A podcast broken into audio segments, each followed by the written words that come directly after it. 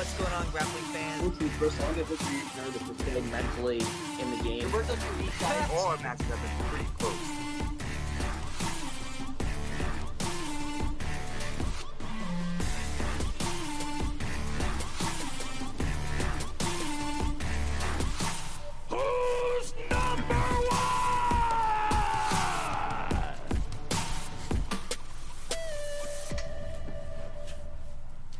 Hey, good afternoon, grappling fans. It is Wednesday, and it's time for another episode of Who's Number One. Uh, we have a very special guest joining us this afternoon. Someone that's done a lot of different kind of work with us. He's been a celebrity interviewer. He's come to the office, and of course, we've covered his matches quite a bit. He's a world champion. Talking about world champion Mahamed Aly. Uh, thank you for calling in, Mahamed. How you doing out there? Pretty good, guys. How are you? Doing just fine. We also have a regular co-host Ricardo Amendolia calling up from Canada. Ricardo, how's your afternoon going? What's new, man? Doing fine. Got the kids uh, under control so we can uh, execute this podcast here. All is good up in the great Canadian wilderness. That's good. That's Great good. Canadian wood- So, uh, Aly, what are you up to these days while you're on, uh, you know, quarantine like the rest of us? Obviously, without training jujitsu, everybody's finding new hobbies and stuff. What are you doing to pass the time? Yeah, man, I've been getting crazy lately. Um, right now, I'm just trying to ride my two bikes, my bicycle and my motorcycle.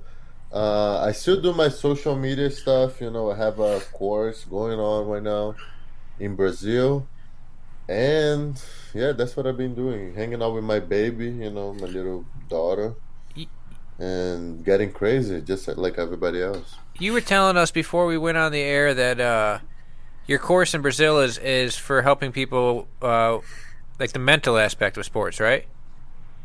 Yeah, not just that. Like it's basically everything. Which I, I teach a lot of techniques, and I also have professionals to go to talk about the psycho part of the game. You know, to understand themselves. Uh, everything, man. I have my strength and conditioning coach explaining people what to do. Uh, we talk a little bit about nutrition. We talk about everything in there. You know, it's like a full coaching kind of thing. I don't know. Is that all in Portuguese? Yeah. Uh huh. E- All right. Uh, what uh, what kind of stuff are you giving people tips to do right now? Now that things have changed, you get give people different workouts, you like stuff to do at home, or Man, like at first, in the first two weeks, I told them not to freak out, you know, because I saw a lot of people saying, hey, that's when you have to train. That's when you have to do this and that, blah, blah, blah, blah, blah.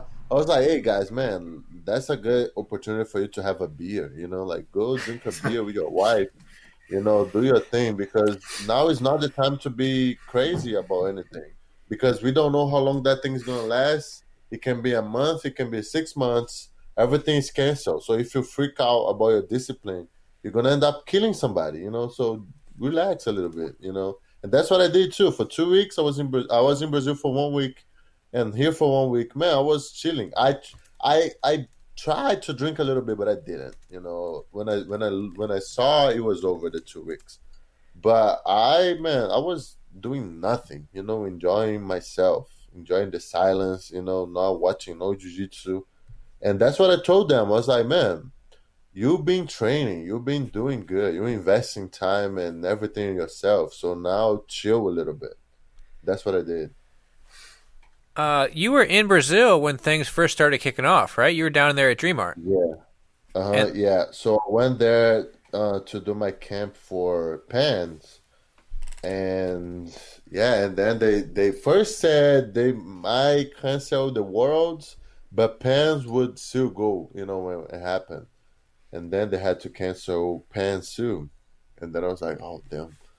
I wanted to come back home, but then I went to Rio for five days to spend days with my mom and everything, and then I came back here. Uh, Aly, are you trying to share the YouTube link? Yeah, there's a there's a I'm problem look- with the YouTube uh, the connection right now. Facebook would be the way to go. Share the Facebook link. Yeah, I'll do. Yeah, Yeah, I'll do fa- only for some reason the the connection on y- y- That's why I've been kind of quiet over here, guys. I'm trying to trying to work with our IT crew, see what's up. Could be an issue with the Yeah, I servers, was, but I was looking. I was like, oh, okay, so I can't see. stand by. It is pending, but we're we're definitely live on Facebook and of course on flowgrappling.com. What about you, Ricardo? What kind of strength and conditioning are you doing up there in Canada? Well, I've been uh, carrying my kids up and down the stairs, taking them to bed and you know a bunch of stuff like that. You know, uh, nah, not too much. Just doing a little. I did a little P90X with my wife this morning as we got up, That's so it was kind of cool. Nice. Yeah, yeah. I mean, that's school. a lot, man. Like taking care of the kids. That's man. That's a hard job. yeah. That know, is a lot the- of times we don't. Appre- a lot of times we don't appreciate that, but man, that's a real thing. you know, you, you I know you were saying that you had a coach for uh, psycho, and I think you meant psychological, but you know, I, I think I need a psychological coach so I don't go psycho trying to chase these kids and hold them down. You know what I mean? But but now Oh you know what's God, happening man. here. It's, it's we have the homeschooling here, so we're like I'm having to do work and you know do stuff with my wife and try to get some workouts in, and then we got to do the homeschooling because now all the schools here in Canada uh, they assigned uh, work for the kids at home. So a lot of responsibility on my plate these days, but happy to be here. I hadn't even thought about Man, that. So you're having to be the Monday- teacher. Yes, yeah. that's good. So I'm like, I'm teaching him math, and then I'm like, ah, math sucks. You don't need that anyway. Don't worry about it. So we'll go to another. Let's go to geography. You know, no, but uh, it's yeah, it's fun. It's a learning experience for everyone in all aspects of life. Aly, what what kind of uh, strength and conditioning you do? You do like push ups or pull ups or anything when you're at home uh, during this? Man, I actually built the whole gym in my house. At first, I was like, okay, I'm just gonna do prison workouts. You know, I'm just gonna do like push-ups, pull-ups, a lot of crazy stuff. But then I text Lloyd and say, man, I am getting crazy. Can I get some weights from the gym and stuff? And he was like, man, I don't think nobody got that yet, so you can go there and grab it. But I'm not giving you the keys. You know, he was like, I'm not getting no virus from you grab the key, grab the keys from somebody else, and then I went to Jamal's, grabbed the, the keys, went there. I got weights now at home. I'm trying to get like a squat a squat stands. Uh, that's the only thing that I need now. And if I do that, man, I might never go to the gym again. I might just stay at home, just like Galvão do. You know. Yeah, if you got it all there, if you get the squat rack and everything. Uh, Aly, something I wanted to uh, get into a little bit with you. I think people will be interested in. I I assume I've never asked you this. You're named after the boxer, right? You got to be. Yeah. Uh-huh. How how did that end up happening? What me training or my No, him how, how, was your dad a fan of boxing, or your, your parents, or something? How, My- how, in Brazil, they had something called baile de briga back in the 90s, 80s and 90s, which was just like a fight club, but bigger and not not it didn't look as cool as the movie. Like it was literally 500 guys fighting each other on a party, you know. And you had like two or three security people but that was like that was what poor people did back in Brazil back in the time. You know, before the Gracies, before the Pit Boys and everything, the poor guys was going to the parties and fighting each other. But it was like a team A and team B, and it was it was ugly. But he used to do that. My dad.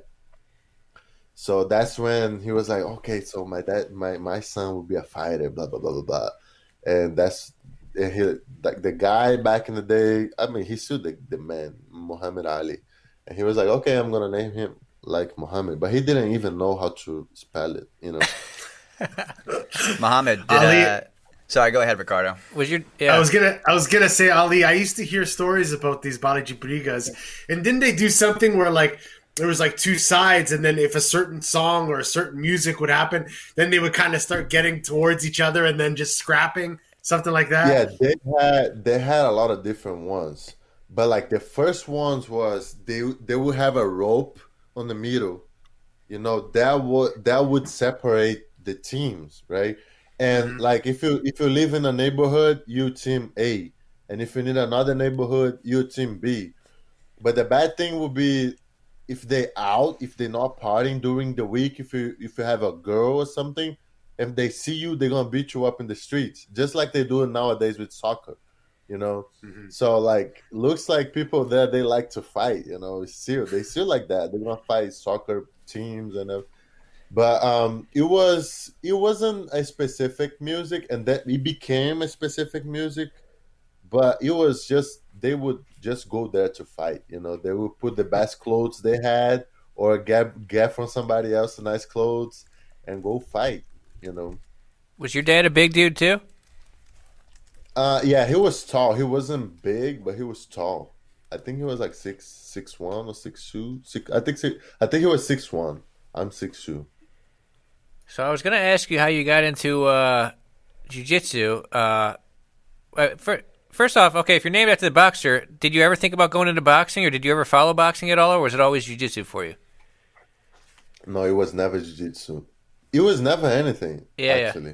I didn't wanna. I didn't wanna fight. I didn't think about fighting until I was thirteen or fourteen. You know, I did a little bit of capoeira when I was little. Uh, I did a. I did a little bit of kung fu too, but I didn't think about like going professional. You know, being good or anything. And then I was I was doing basketball on school, and then I start high school and I didn't do anything. I was getting crazy. You know, I had a lot of energy, and I was getting crazy at home. Uh, and that's when I started training kickboxing. You know, so I, I actually started on kickboxing first. What age did you start kickboxing? I was 14, I think. 14, 13, 14. And then, uh, how did you get into jiu-jitsu from there? Yeah, I was. Um, how can I say? I was doing pretty good at kickboxing. I was even visiting other gyms. You know, it, back in the day, it was it was the way I would have fun. Just go to other gyms and try to beat up other kids or other teenagers or even adults. You know, I was trying to do that and not like not having to fight on the street, but you know, actually going to a gym and fight. That would be nicer and then uh, that's how I started doing. I saw I started going around. Um, not it, it wouldn't be challenges, but it would be challenges. You know, if you're going, if you're showing up at somebody's gym, they try to beat you up, and I was having fun with this. And then um, one time, man, one guy invited me to do a MMA round, and he got me in the triangle. And then I was like, damn, man, I have to learn that thing. You know, I knew about jiu-jitsu. I had a lot of friends training and competing and everything, but I didn't like it. I was like, man, that's, you know, that's not cool.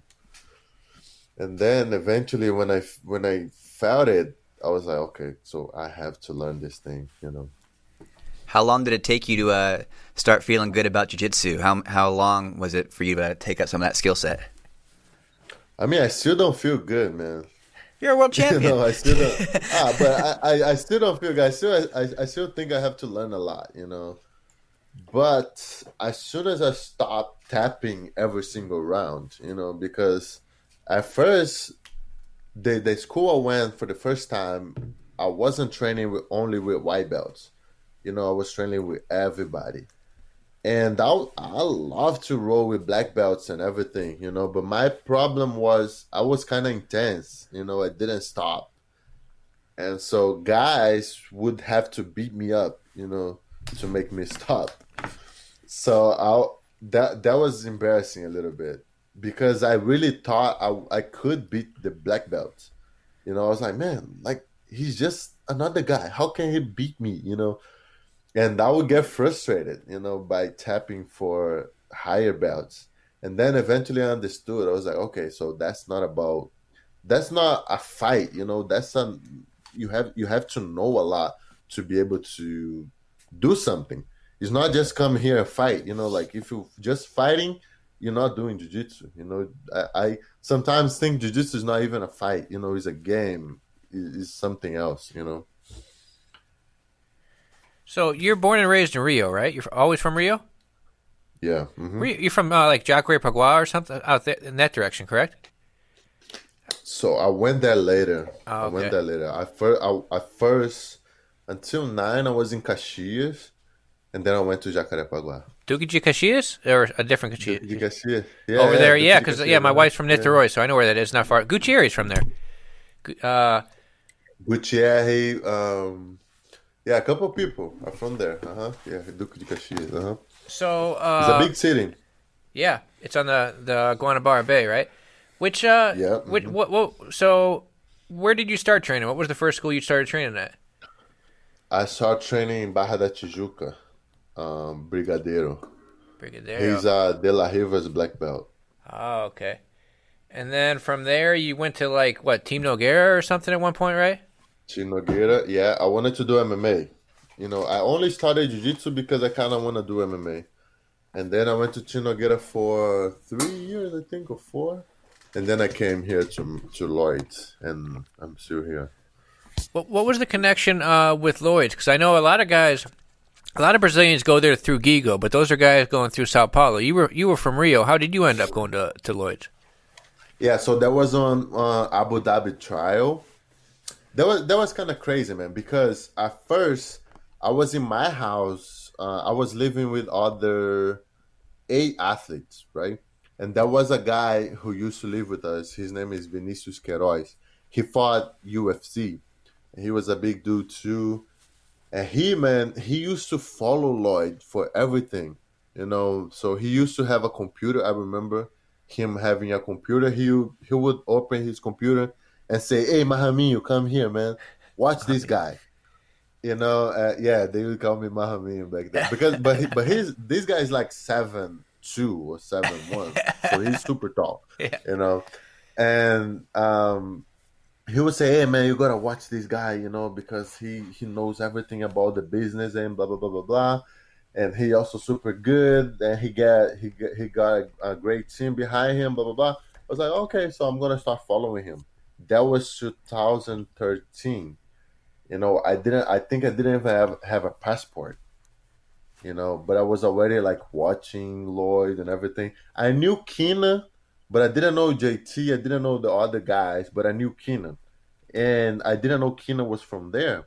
You know, and then I, I um, people start saying, "Hey, man, this guy." I remember him doing this on the tournaments. And I was like, man, what is this? And then he was like, what? Man, that's Lloyd Irvin. That's the same guy, blah, blah, blah. And then I start putting everything together.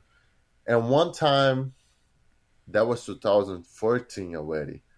I was in um, I was in a Abu Dhabi trial, and I was with Erberth and Gobi. Do you remember Gobi? Yeah, yeah. When Uh, I first Minto? started finding out about you, it was you, Erberth, and Gobi. I was like, who are all these giant Brazilian guys representing Lloyd Irvin? It was the three of you guys were like purple and brown belts, killing everybody. Yeah, so that we had the guys we used to call no team, right? Because I was from Team Nogueira, and Team Nogueira is not a jiu-jitsu team, you know. Gobi was from Espírito Santo. I don't even remember which team he used to represent back in the day. So I would always hang out with Gobi because he didn't have no team, you know, and I would be by myself too. So we would help each other on the tournaments, you know. And I remember we we used to be very cool with Erberth. You know, every tournament he would be hanging out with us too, blah. blah. And one day he said, "Man, I'm going Monday to Lloyd's," you know, and I was like, "Oh, okay, what you gonna do there?" And he's like, "Man, like this guy made Keenan. This guy made a lot of good people. I want to be good too, blah blah blah. I'm going. I don't care, blah blah blah. Why don't you guys come with us, with, with me?" And then I was like, "No, bro. I, I think I'm going to Atos because." André Galvão used to train at Team Nogueira, you know. So I used to see André in the same gym training in the same mat. You know, we didn't talk, but I felt we knew each other, you know, for some reason. But my biggest thing was I wanted to have Gobi going with me, you know.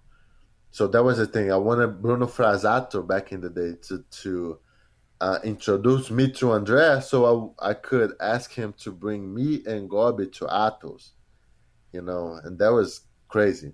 And then, man, next thing I knew, that was Friday, I think, when we met Erberth. And Sunday, Gobi texted me and say, "Hey, man, I'm going too. I'm going to Lloyd's." I was like, "Man, you going? what? We we're not going to Atos?" He's like, "No, bro. I talked to Lloyd. Blah blah blah. I'm going there." I was like, "Man, that's so crazy." So now I'm not going to Atos anymore. I don't know where I'm going now. You know, but I needed I needed a jiu-jitsu team to do my camp for Worlds, you know, because I was training with uh, in a MMA team, you know. Uh Team Nogueira was basically MMA people. The jiu-jitsu wasn't that good, you know. I mean, it wasn't how can I say? People were good, but they wasn't they wasn't training for um competitions, you know and I needed. I, I was trying to win worlds as a purple belt before I do before I did MMA, and I was trying to you know find a jiu-jitsu team to go, And the closest one, the good one I had back in Brazil was GF You know, but I used to fight those guys every weekend, man. And I was like, man, I don't want to go. If I'm fighting you guys every single weekend, I don't want to train with you. I want to beat you up. You know, in my mind, that that's how I'm. I used to think. And then God became with Erberth, but I don't think he he stayed a long time. I think it was just like a week or something. And then after Abu Dhabi, I came here for a camp. I think I stayed 20 days for Worlds, and then I won Worlds. Man, it was so crazy. Was that I purple won. belt? I think I, yeah, purple belt, and I don't think nobody scored a point on me on that day. You know, before besides the absolute on my division, nobody scored a single point. So I fell in love with Lloyd. I fell in love with the team and with the fact that I didn't have anything else here to do besides training. You know, I was like, man, in Rio, we kind of have stuff to do, you know. and here, here we have to just focus on training and everything. And also, I wanted to learn English, you know. So everything was perfect for me here, you know. How difficult was that transition, though? I mean, eh, of course, you had success on the mats, you won worlds, but it must have also been very challenging for you. Were there times that you almost went back to Rio or, or changed your situation around? Yeah, it was very hard. Um, I didn't know it was hard because everything else was hard too. So I thought that was the only way to to win. It maybe was, maybe it was for me. You know, um, because of the the all the sacrifices I was making, I think it was perfect. You know, it was perfect, but it was very hard. You know, like learning the language was hard. When I came here, I kind of knew a little bit because I was already tra- traveling. But the thing was, people didn't know anything and I I knew a little bit, so that made me the translator. You know, so I didn't know much, and they knew even less. So that made me, you know, the the the guy to speak. So I think that forced me to learn a little faster too, and I took the responsibility and everything. It was it was fun, man. I, I even miss it. I even miss like I, I remember I didn't have a car. I would have to ride with people to the gym. Like every everything was challenging. You know, like going to the grocery store. Like I remember every single detail about my life back in the day. Was crazy hard, but it was fun too. I miss it. You know. Aly, I was going to ask you. Um, you mentioned that uh, you know your friend was showing you stuff about Lloyd Irvin on the computer, and you, you know you learned about how he was training Keenan, and and you wanted to go train with him. Was part of the reason that you wanted to go to kind of learn about maybe some of his marketing and social media stuff, or what? If not, was that something that you kind of picked up later? And if it was something you picked up later, wh- what was the moment that you decided to do that? And and you know, talk a little bit about that. Um, I didn't know about the marketing part yet, and I didn't value that as much. Even if I knew, I wouldn't care. You know, my thing was I want to win worlds, I want to win tournaments, I want to, you know, have the opportunity to do what I want to do. You know, and he he was somebody who helped me a lot. He was kind of like my dad, man. You know, like everything that he did for me, it was so crazy. But as far as learning marketing, he's not the kind of person that's gonna how can I say? He's very good in planting seeds. You know, he's gonna have a vision and he's gonna tell you something like, Hey man, I, I remember I was purple belt and he was telling me, Hey man, I think you should start writing a book. Then I was like, Okay, but I wouldn't read my book. You know, I, I, I was like, okay, I wouldn't read that. So why would I write that for somebody to read? But back in the day, I wasn't ready to understand everything he was saying, but I I would listen to it, you know. And then eventually, I kind of oh okay, so now I think I understand. I, I think now I understand what he's what he, what he was telling me two years ago, you know. And that's how he teaches me stuff. You know, he's gonna tell me, "Hey man, I think you should do this," and then a week or two or a month sometimes is gonna go by, and then I'm gonna start understanding what he was saying. You know, and he was he he's gonna tell me, "Hey man, I think you should read this book." I'll get the book. Sometimes I'll read right away. Sometimes I'll take a month or two to read. You know, so that's uh, the way we do stuff, me and him. He kind of tell me, "Hey, I think you should do this and that, blah blah blah." You know, as far as like communication, sometimes I post something. Back in the day, he would say, "Man, that was good, but think about somebody who don't know you." And you know, like he was always making me think like a client or some, or the audience. You know, hey man, I know you know you, but what what if I didn't know you?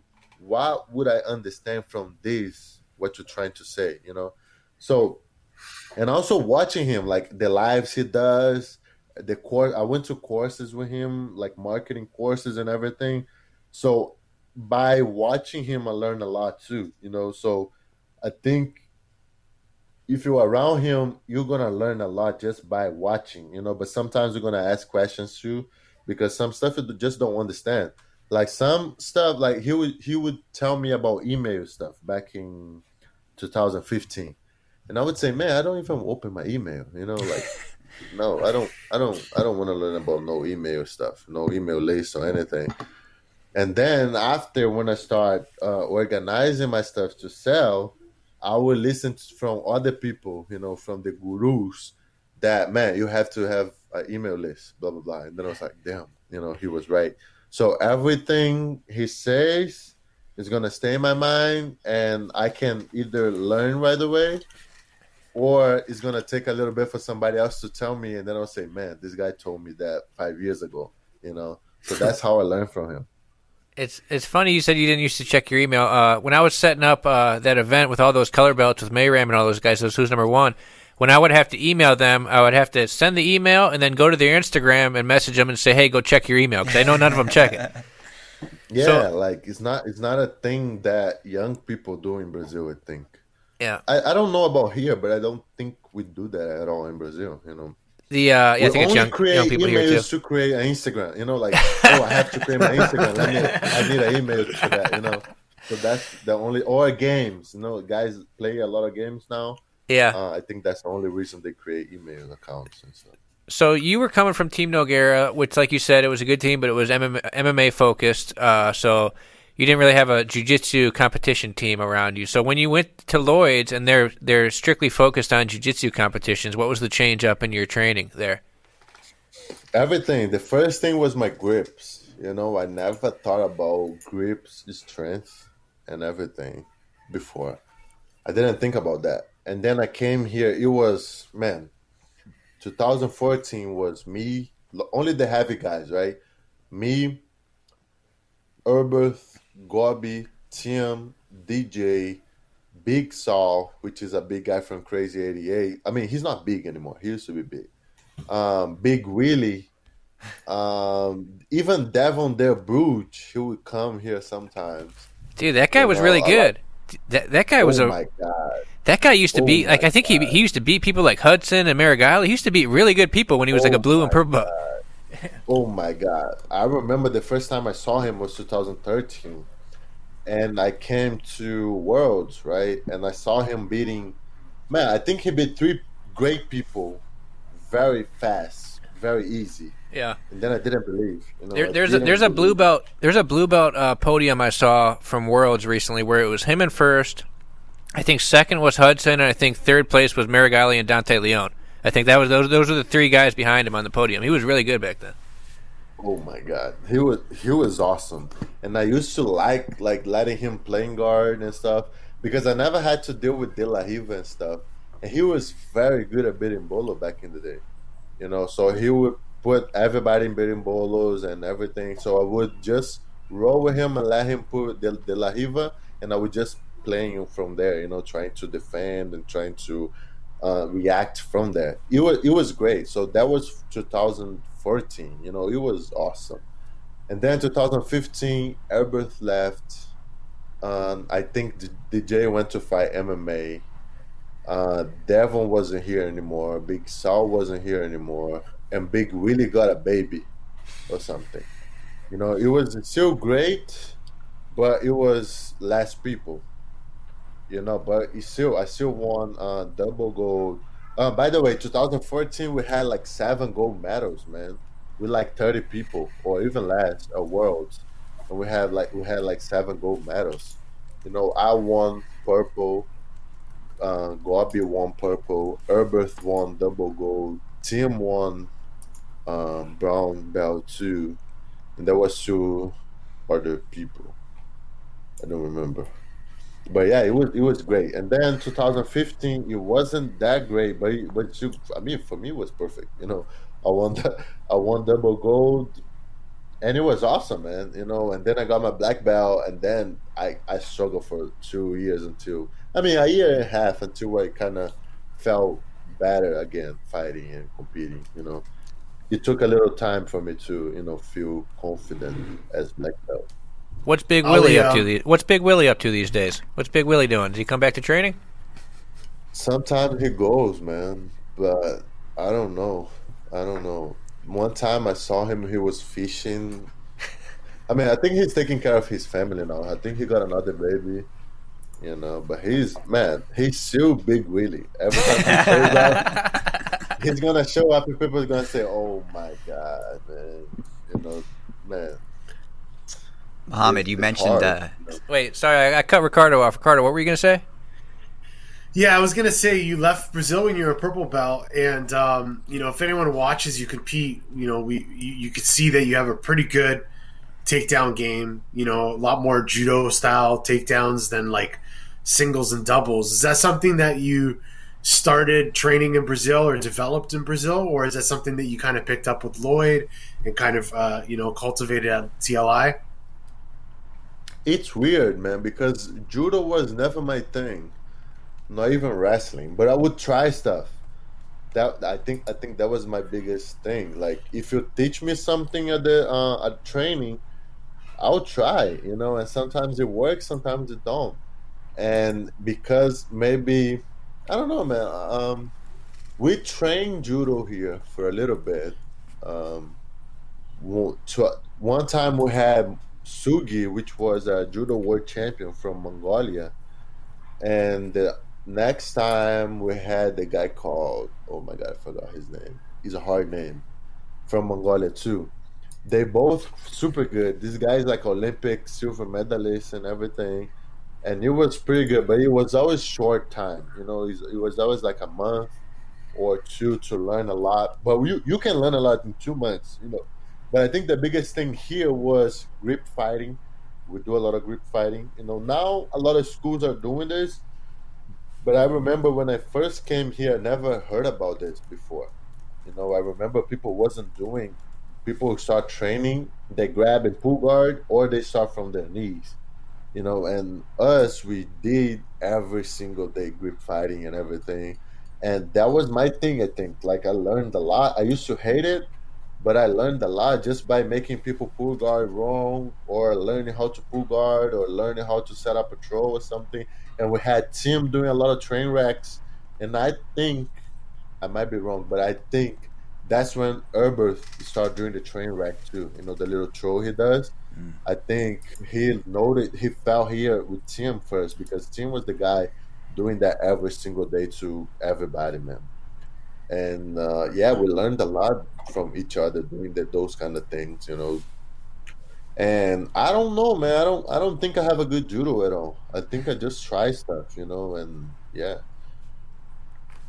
Mahamed, you mentioned that your your first year, first year and a half at black belt was kind of a tough road for you, you know. But you you had won two years in a row uh, gold medals at the world championships and many other things. What were those obstacles? You know, what what was keeping you back from reaching your your success? Um, what what factors are playing into that? Yeah, at first I think I was a little arrogant because when I won worlds as brown belt, in my mind I was like, okay, so next year I'm gonna beat Buchecha twice. I'm gonna beat him in my, in his division, or I mean my division, and in the absolute. You know, I think that was my mistake because I was a super heavy guy, and I went up to fight him twice. You know, which was crazy. I didn't even make it. You know, I didn't even fight him. I lost uh, earlier earlier rounds. So that was my biggest thing, I think, looking back. And also the training here got a little slower, you know, because we had Erberth left, Gobi now left too. Um, DJ was fighting MMA. Tim retired for a year.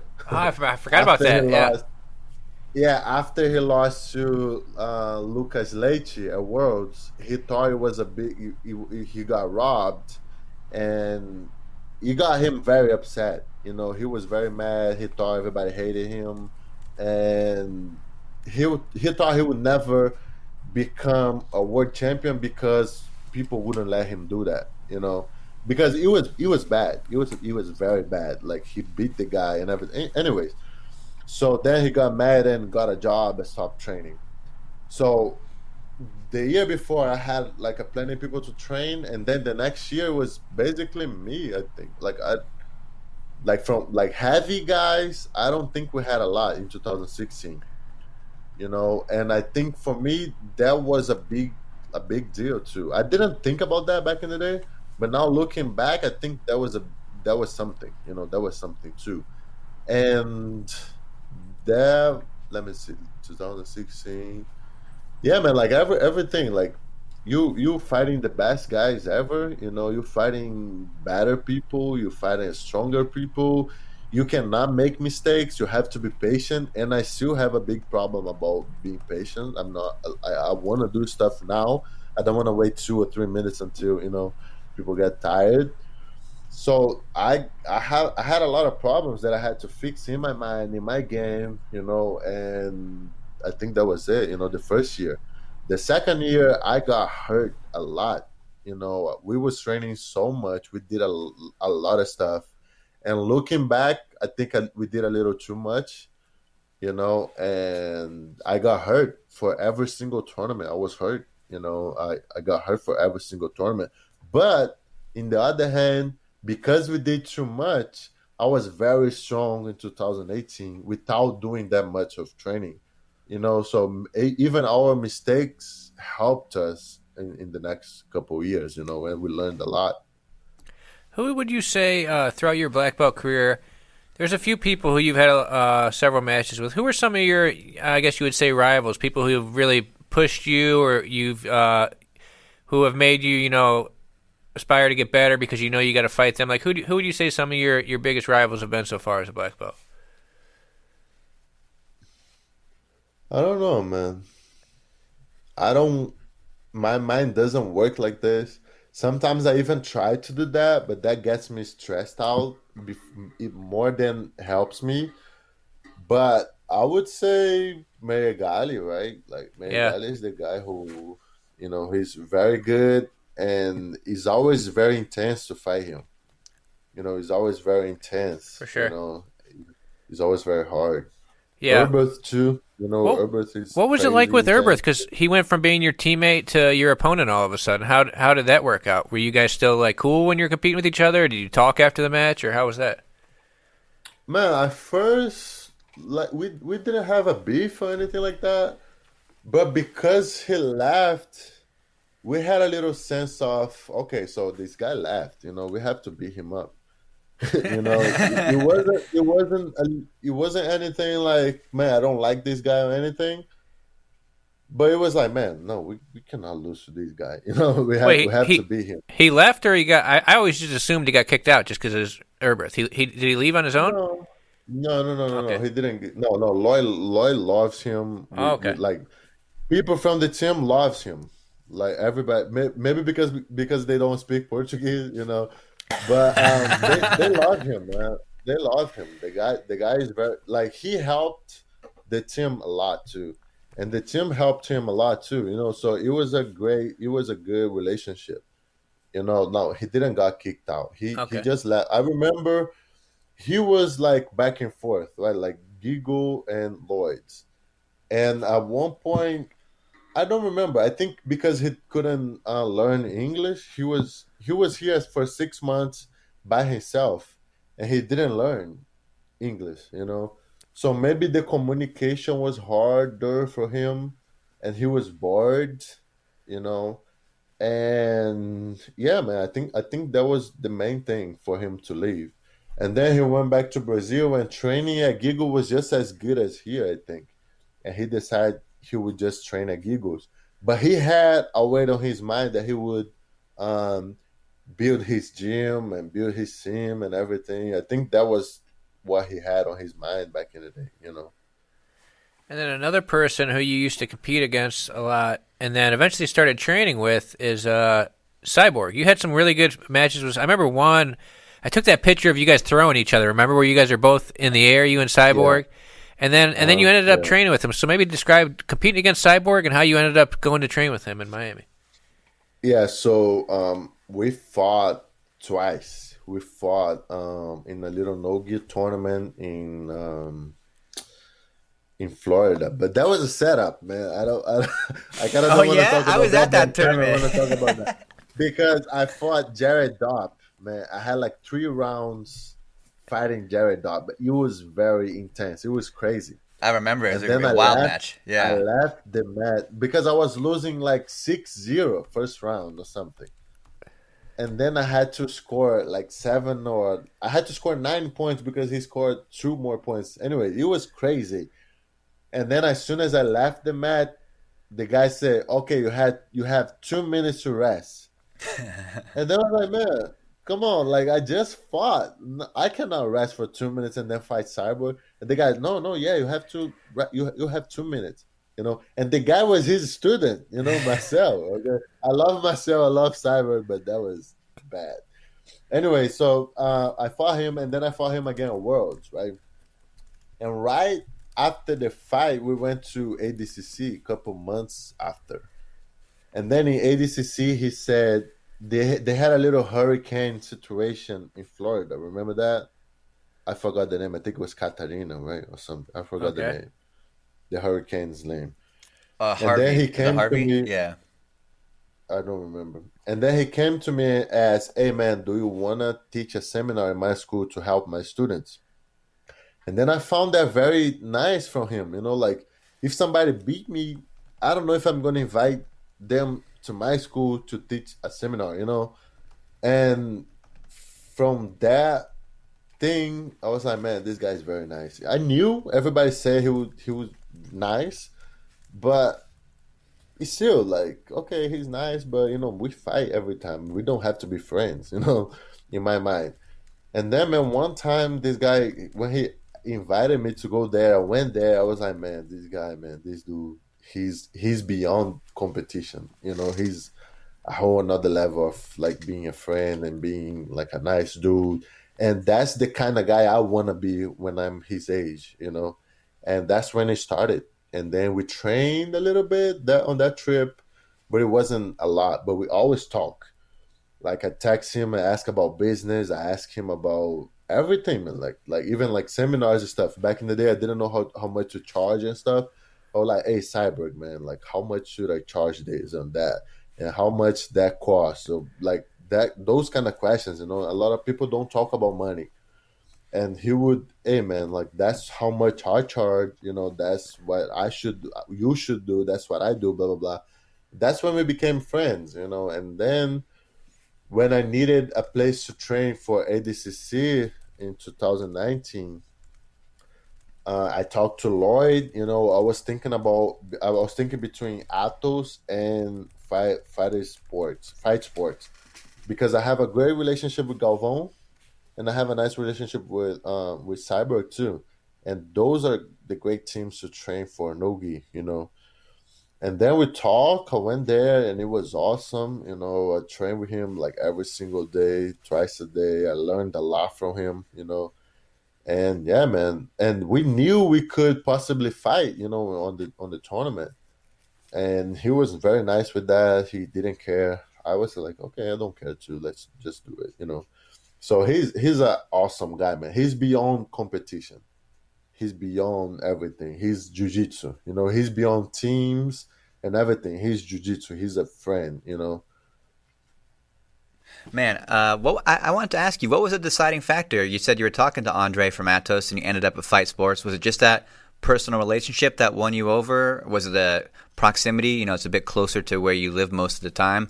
You know, it's it's just kind of crazy to imagine you training with Andre ahead of ADCC. Like, I'm just thinking about that right now. It's kind of blowing my mind. I'm just curious how you made that choice to end up down there in Florida. Yeah, so in Atos I would have more people to fight against. And in my mind, I would be like, okay, so Kaynan, I'll probably be fighting this guy for the next ten years. you know, It's true. Yeah. it's not it's not it's not the same about Andre. You know, uh, about Cyborg. You know, like he might be be around for the next ten years, but it's, it's kind of different. You know. Yeah.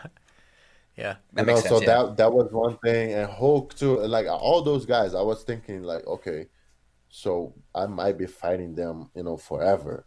So like everything, like it was cheaper to go to Florida, you know, and everything else. So I, we we decided to to go fight sports, but the, both will be great, you know.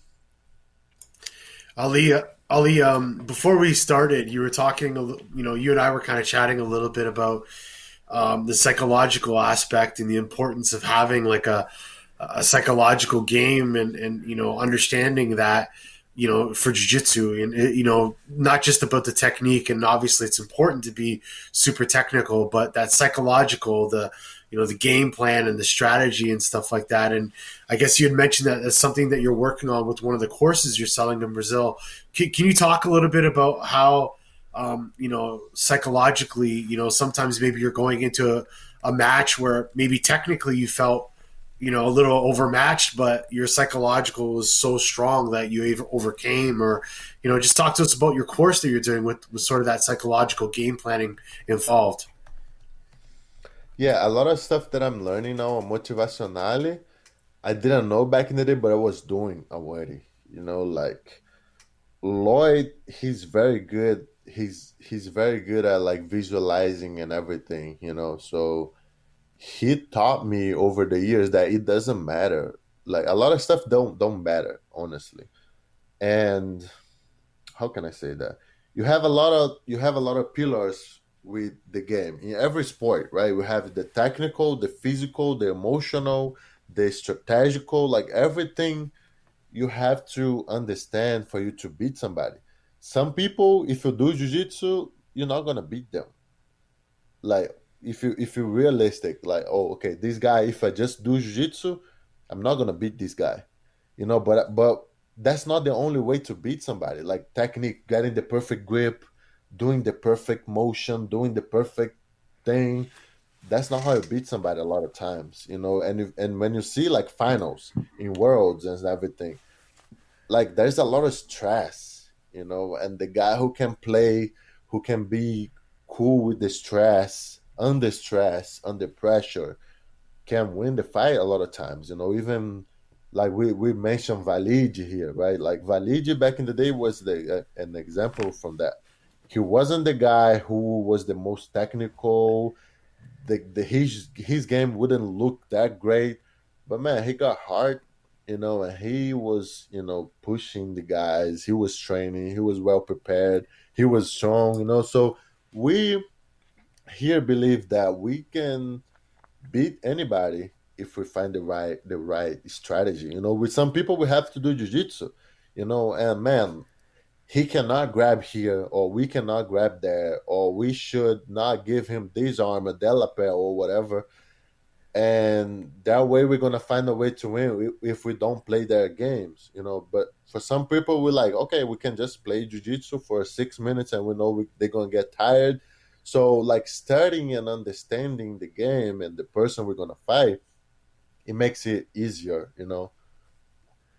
If you could go back uh, and talk to yourself back when you were Team Nogueira before you were uh, professional with this, what what would be one piece of advice you would give yourself about being a jiu-jitsu competitor?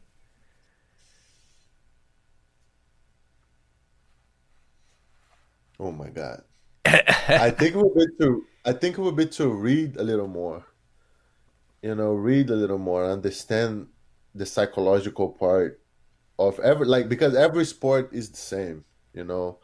And when I came here, I started reading a lot of books. You know, I had a lot of time to read and everything, and that made me understand the mindset behind a lot of great people. You know, and sometimes you're doing stuff that's right, and you don't know it's right, so you kind of hesitate, or you don't know if you should keep doing that. And some other times you're doing stuff that's wrong, but you think it's right and it's nice when you read stuff.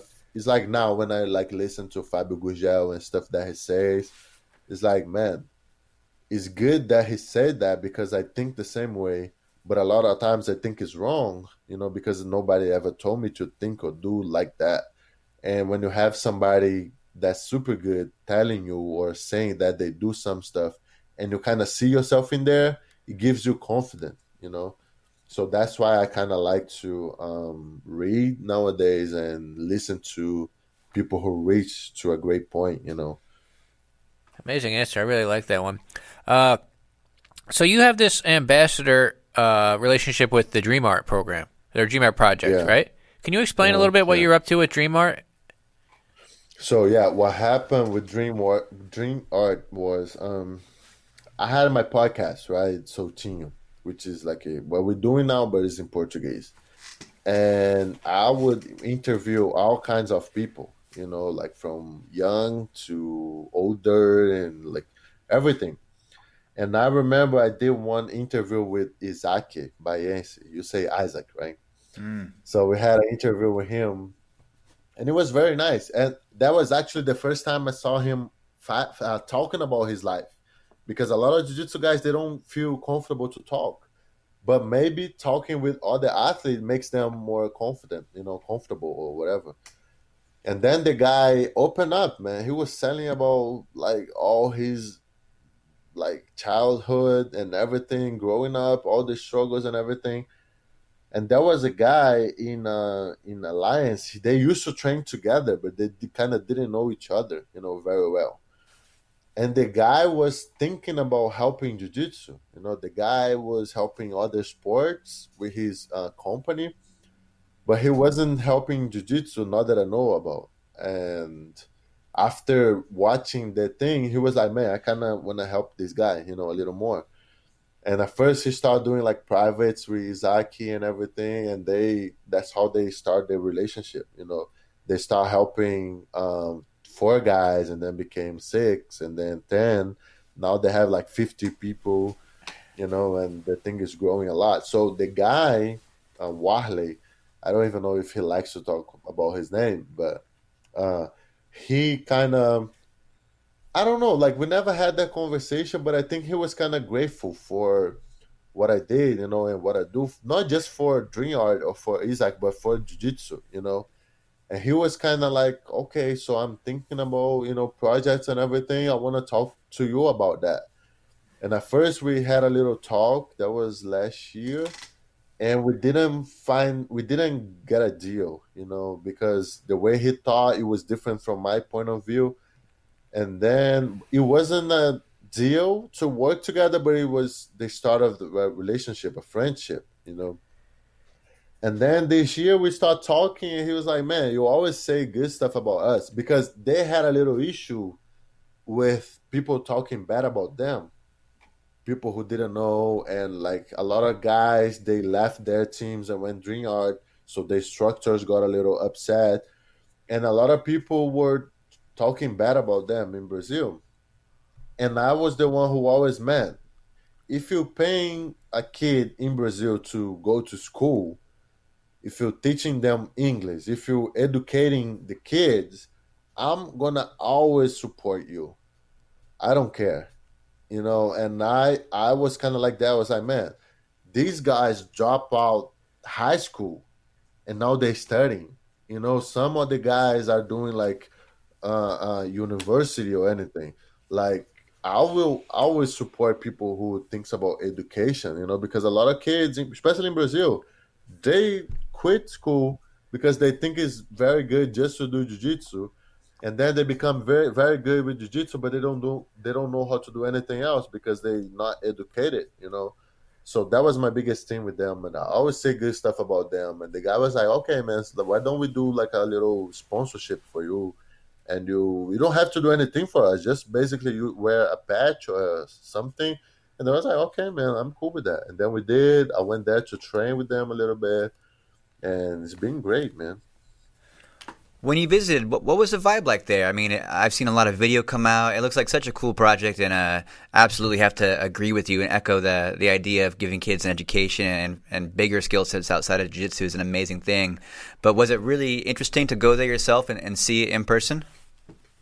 Yeah, I felt I felt, man, I was when in my first week training there, I felt that I was training in Lloyd's in 2014. You know, like a lot of great people training together. Like you have the double gold at Euros, purple belt, blue belt, brown belt. You know, like you have every single guy that is winning every single tournament, and the way they are hungry, you know, makes me remember about myself five or six years ago you know and when i train with them i can feel it. I can feel like man the guys want to want to beat you up. They want to you know they want to prove something. They want to they want to eat you know? So that was the best thing like the energy. Of course like i learned a lot of techniques from them too. You know i was there man it was it was awesome. And also i didn't have my baby in there so i could focus on myself you know it was it was awesome man experience like being brazil speak portuguese you know listen to brazilian music it all makes me like happier you know warm is it was pretty warm in there so everything makes me happy about brazil you know being there is crazy Aly, I wanted to uh, show one of your matches uh, back from the year that you won Worlds. If you want to cue it up, uh, Caleb. So this is 2018. This is a year going into Worlds. We'll just play the whole match and let you talk about the tournament and everything. Nobody was really talking about you this year, right? Everybody thought it was going to be Leandro versus Nicholas, correct? yeah uh-huh So this that is the great yeah, that was th- great for me this is the semifinal. Maybe just talk about this tournament and and how things went for you at the tournament and everything.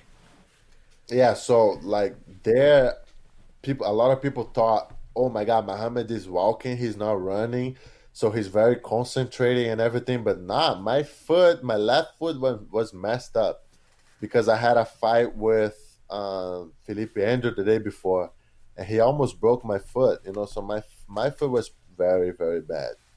You know. Oh, let Forgot me- about that foot lock in the open class. Yeah. So yeah, man, like that that match was crazy. Um I remember I watched his match against Vitor Honório in Brasileiros.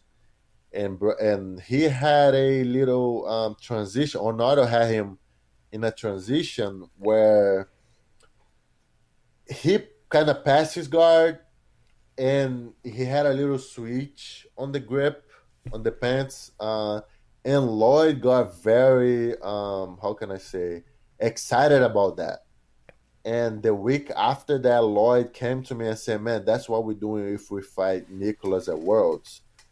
And we drilled that every day for 20 minutes until worlds you know? And when i got to the match i knew kind of where i wanted to get. That's why i have like my right grip over on on his pants over there. And i knew that eventually i would grab both of his legs but the only thing that was d- different on the match it was different from the training was that i didn't feel confident to do my positions that we drilled but i felt if i hold that long enough i would maybe stress him out you know and i think that's what happened you know so like he, I was from there. I was also training there for Keenan too because that was the leg. Even if Keenan had the little lapels, if I killed his left leg, he wouldn't be able to do much. And that's what I'm doing now with Nic- Nicholas. You know, holding his uh, leg that he does the La Riva the most. You know, Ah, okay. and it was beautiful because they they the next year he kind of did what he's trying to do now he didn't use his left leg but he went to the omoplata on the other arm you know it was, very smart from him you know so he he changed his whole strategy and it was very smart you know So you had been fighting Nicholas like since purple belt, right? yeah uh, we fought purple and then black Oh, we okay. didn't we didn't see ourselves we didn't uh meet on brown belt because he stayed one more year a purple belt. I won worlds. He won worlds, but he lost the absolute to Edwin Najmi. Yeah. And then he stayed a whole another year as a purple belt. And then the next year I won brown belt, double gold, and I got my black belt. And then he won double gold as brown belt. You know. So, uh, we mentally going into this. follow. Oh, here you go. Here's where you set it up. Yeah, that's when I got both of his legs, you know, and I wouldn't let it go anymore. Yeah, you like I'll stay there forever, like for I think two minutes, and that's forever. You know, fighting like a final or something. That's a long time. So and what's I was going? very calm, and it, but my foot, look at my my foot was pretty bad, you know. So I knew I couldn't scramble much, but I could do that, like put pressure and hold. My grips were pretty strong, and man, I, everything was great from that specific position, you know.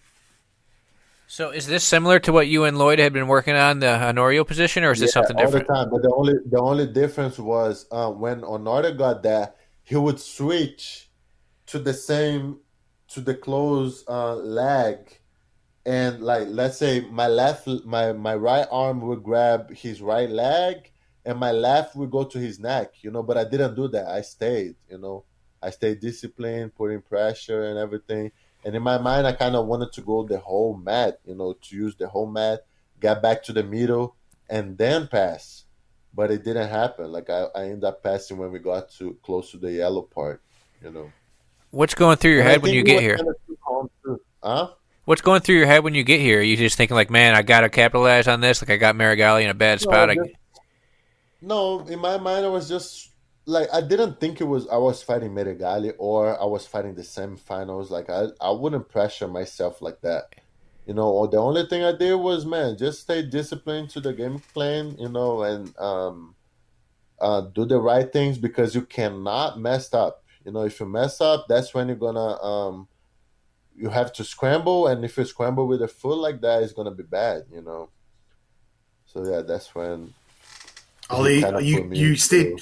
You mentioned that you stayed kind of disciplined, like insisting on that pass, but not really overcommitting to it. Did you feel that like Meregali didn't know how to deal? Like, did you feel his frustration that he didn't know how to deal with what you were doing? Like, did you did you get that feeling from him at all?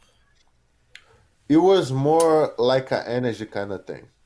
There was a lot of stuff in there. I don't know that we never talk about that. I never seen him talking about that. But um, looking back, I was a guy that he he always beat. You know, he beat me twice before that match. You know, so in my mind, because of the hype and everything that was going on on that specific day, I think he didn't even think about losing for me. You know, I think in my on his mind it was like, okay, I'm gonna fight this guy. I'm on the finals. You know, so in my mind, I think he didn't respect, and I respect him so much. You know, I think that was the thing, and honestly, I think if he commit to get out of the pass and everything, I think he would maybe do it.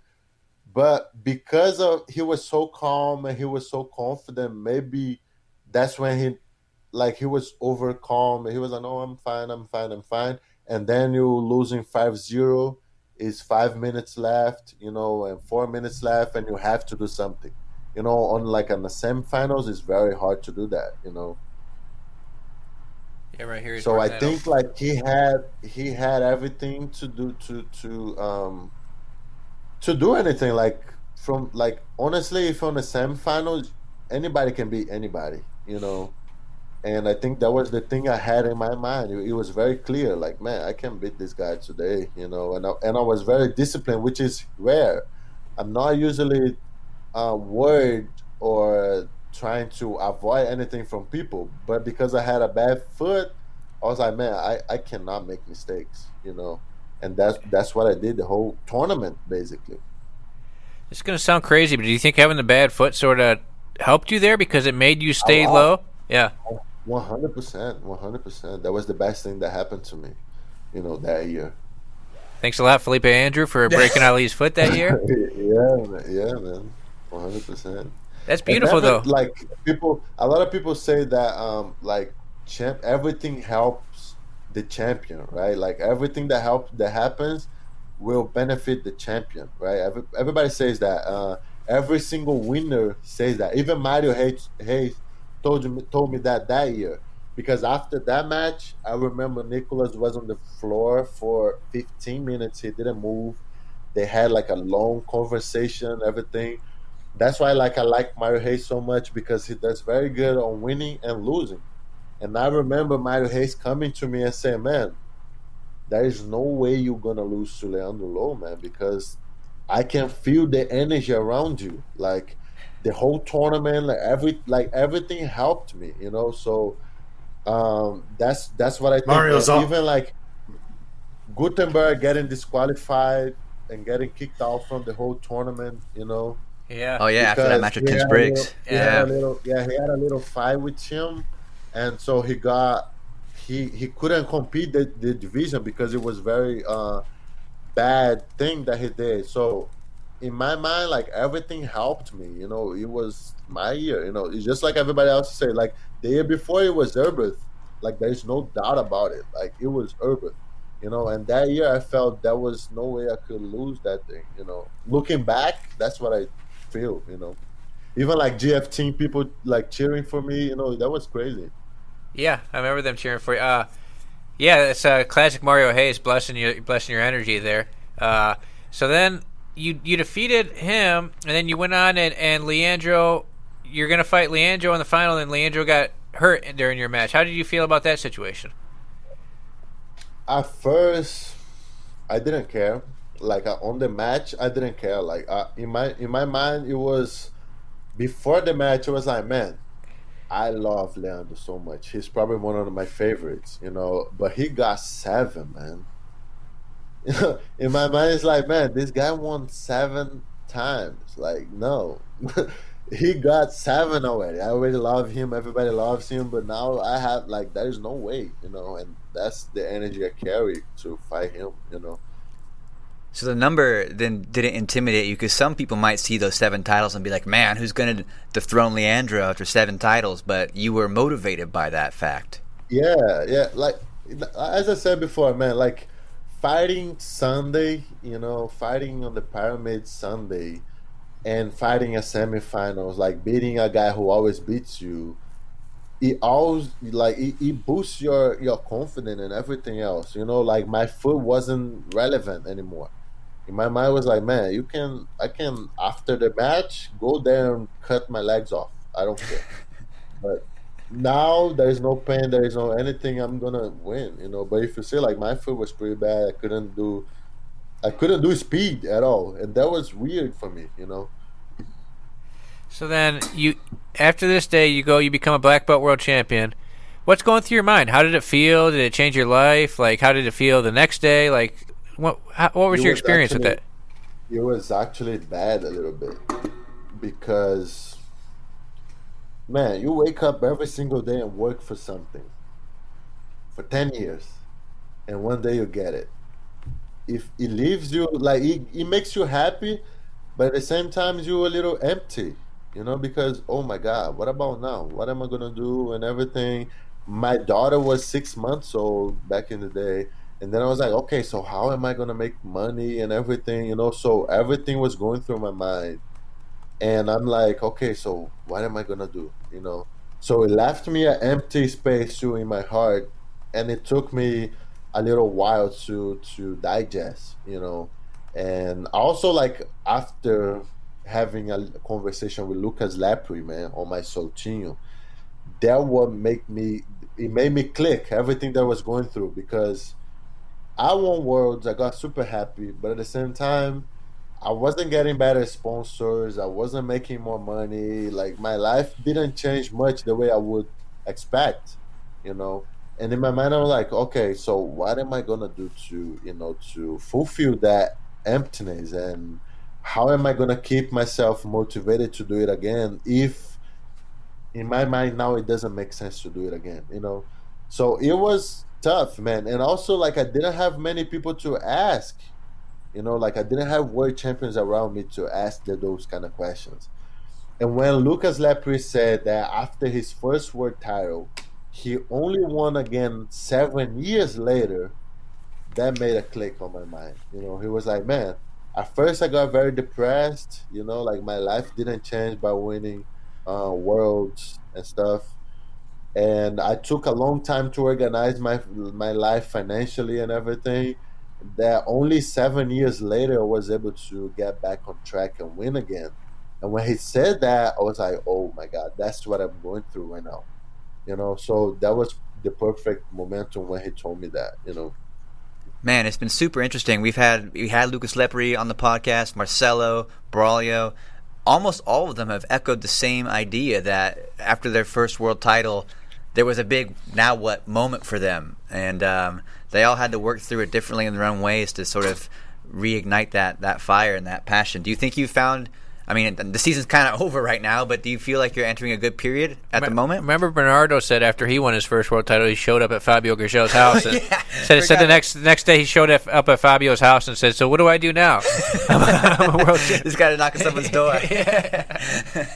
Man, I think I think winning worlds is like becoming a millionaire. You know, you're gonna have problems, but you wanna have those problems, right? Like I wanna have millionaires' problems, you know, and but I didn't I didn't plan myself for that. I didn't organize myself for that. I thought by winning worlds, I wouldn't have to do much else in life to make money and everything, you know. So that was a big mistake but at the same time that was the only way to do it. Like I, you you have to feel by yourself. Even though even if i had other people telling me that i wouldn't i wouldn't believe and i wouldn't you know. So for the young guys you know if you're watching this and you're a purple belt or blue belt don't worry about that. Don't think about that at all don't get ready for that. You know, just think about winning because winning is awesome. It's gonna change your life. It's gonna make you like the match, the Matrix. I remember Lloyd man telling me, man,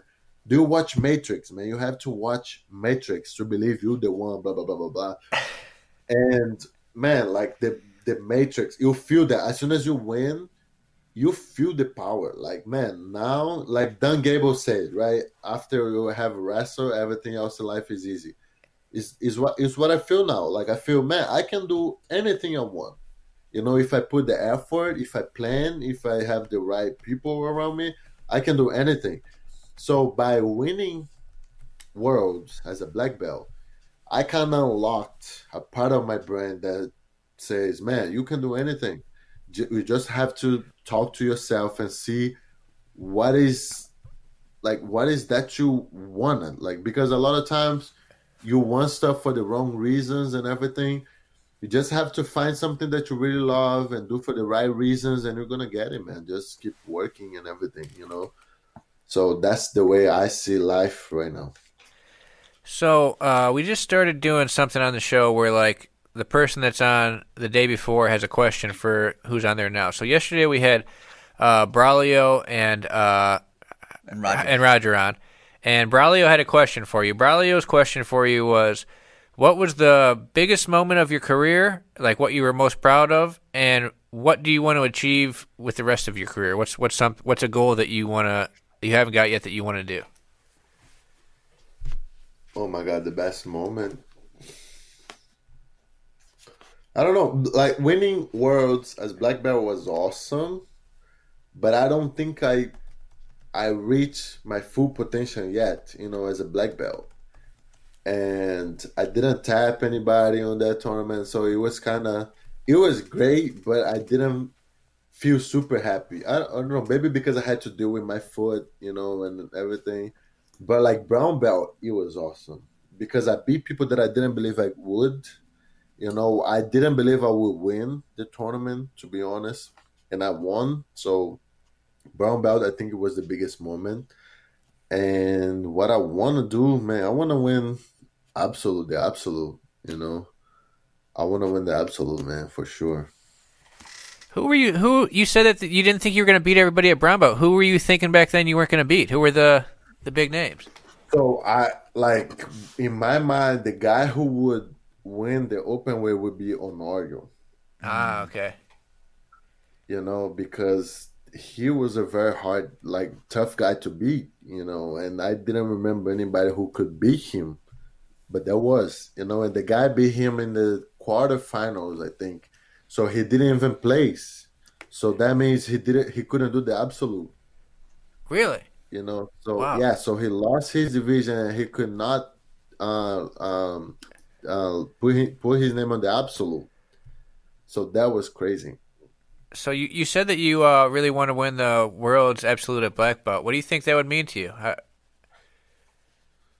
Man I don't know, man. That that that's the ultimate goal. You know, that's you saying, man, I'm the one.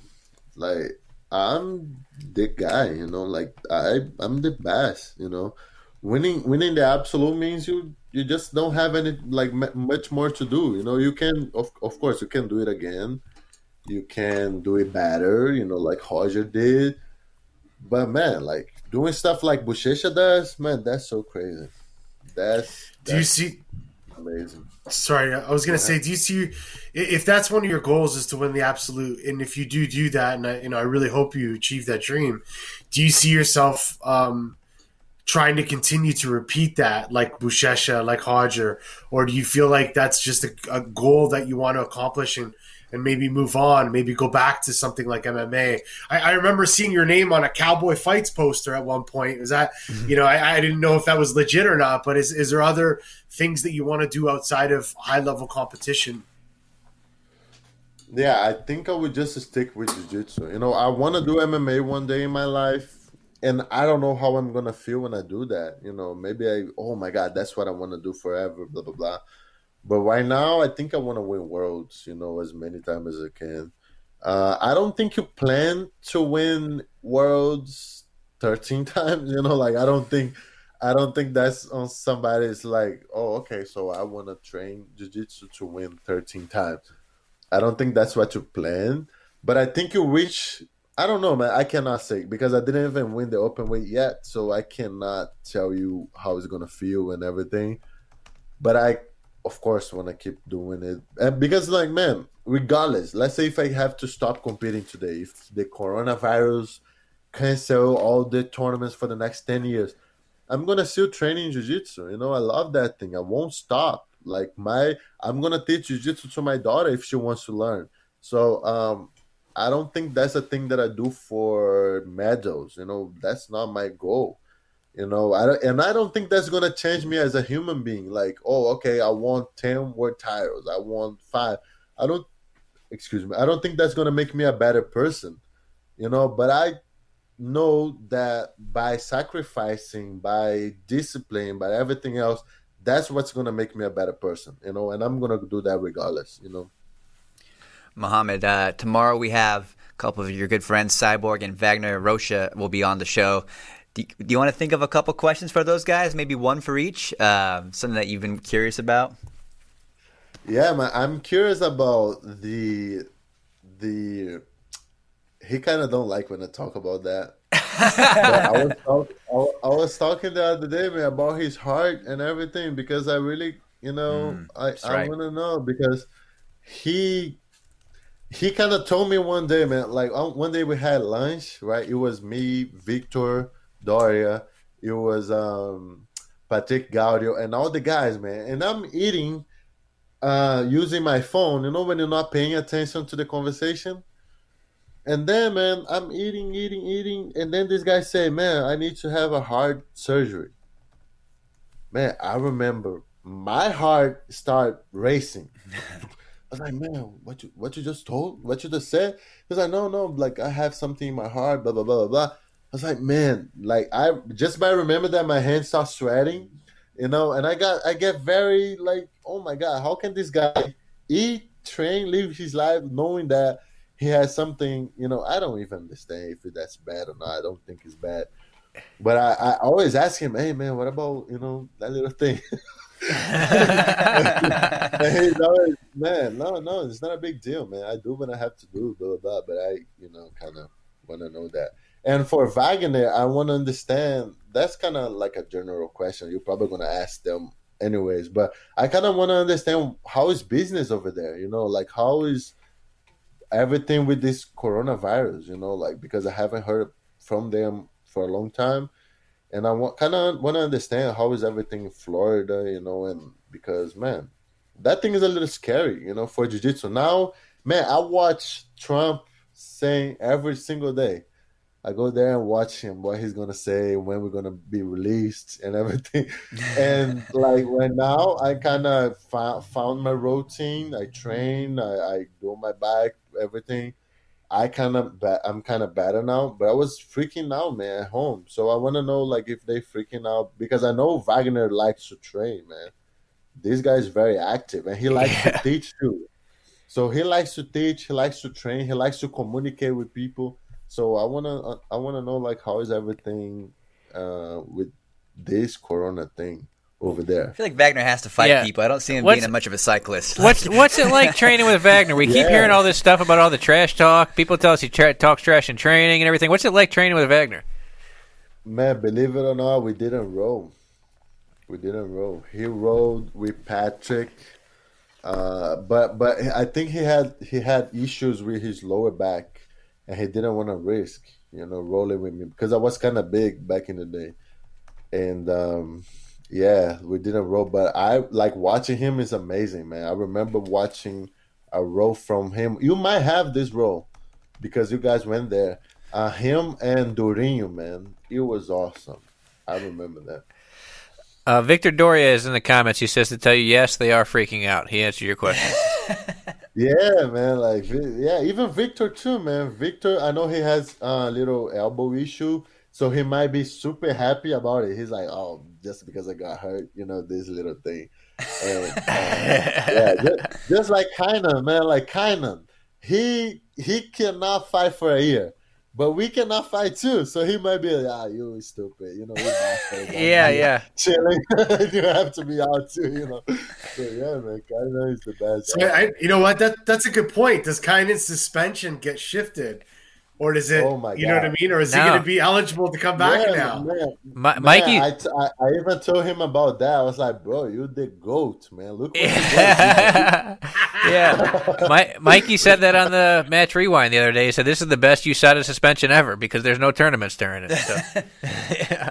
But uh, Yeah, all right, we had a couple uh, fan questions for you. Uh, one person asked if we're going to see you at 88 kilograms again. I think I think I know the answer to that one. I don't think you're getting down to 88 kilograms. Uh, I never did 88 kilograms. yeah, When I don't was remember. Juvenile, when I you was will have to cut off a leg to I do did- that. Yeah, when I when I did juvenile, when I was juvenile, I did ultra heavyweight. I never did below. Super. I Uh, did. When I was when I was 17 years old, I I used to weigh 200 pounds away. Oh my God. Here's one I like. What what's from a guy Isaac Bonilla? What is your favorite technique from the bottom? What's your favorite sweep or submission from the guard? I love lasso guard. I love it.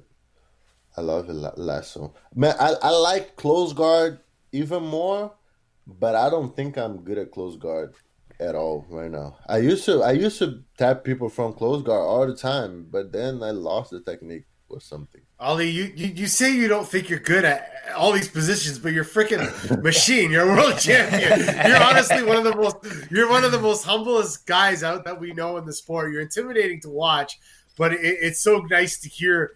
Um, you know, you kind of show that humble side, and, and you know, for other people to kind of get you know us, to, for us to get to know you a little bit more, and how truly humble you are. It's it's pretty cool, man. But man, don't don't kid yourself. You're good in everything, so, so I don't, be too humble. I don't here. think that's me being humble, man. Like I'm just telling, telling the truth. Like when I when I ima- because it's a point of view too. When I think about stuff, I think about black belt level, right? I think about like winning worlds. So in my mind, it's like, man, can I win a final against somebody who's super good with this technique? If the the answer is not, I don't think that's good enough yet. You know, so in my mind, it's like, okay, so I'm not a good thrower, you know, because if I fight absolute finals against Buchecha, am I gonna throw him? Maybe, you know, but I I gotta you know keep practicing and keep getting better. So it's not. I think that's not being humble. You know, like I don't know. I don't know, but yeah, that's the way I think. Like I like close guard, but man, I would love. You know what I would love, man. My biggest that would be awesome is to fight like Margarita, man. Close guard, choke people out. Yep. Oh my god, that's that sounds beautiful, man.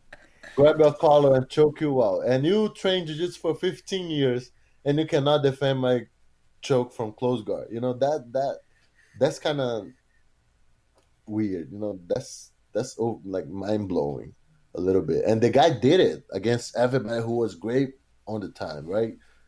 That was the biggest thing. Like, man, how can you I'll, do something like that? And Roger, like scissor sweeping people, like stuff like that makes me crazy.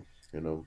Uh, another question we have here is: Do you want to win ADCC as bad as IBJJF Worlds?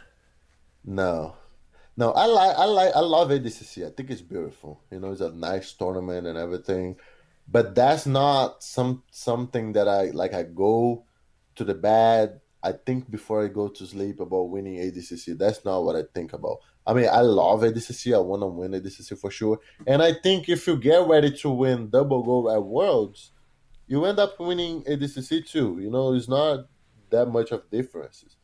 But that's not my biggest dream. No. Another uh, person here is asking: Are you gonna can you? Or they're requesting: Can you grow your hair out again? Are we gonna see uh, the long hair like 2017 ADCC? Mm, man, it's a lot of work. You know, I, I I love it. I when I, when I see people with big hair, like I remember watching Gutemberg, man. I was like, man, your hair is awesome. You know, don't cut it out. And then two months later, he cuts it. You know, and Isaac later, Izaki, he was like, uh, one time when they were training, the next day he cut his hair. I was like, bro, why? He's like, man, that's a lot of work. You know.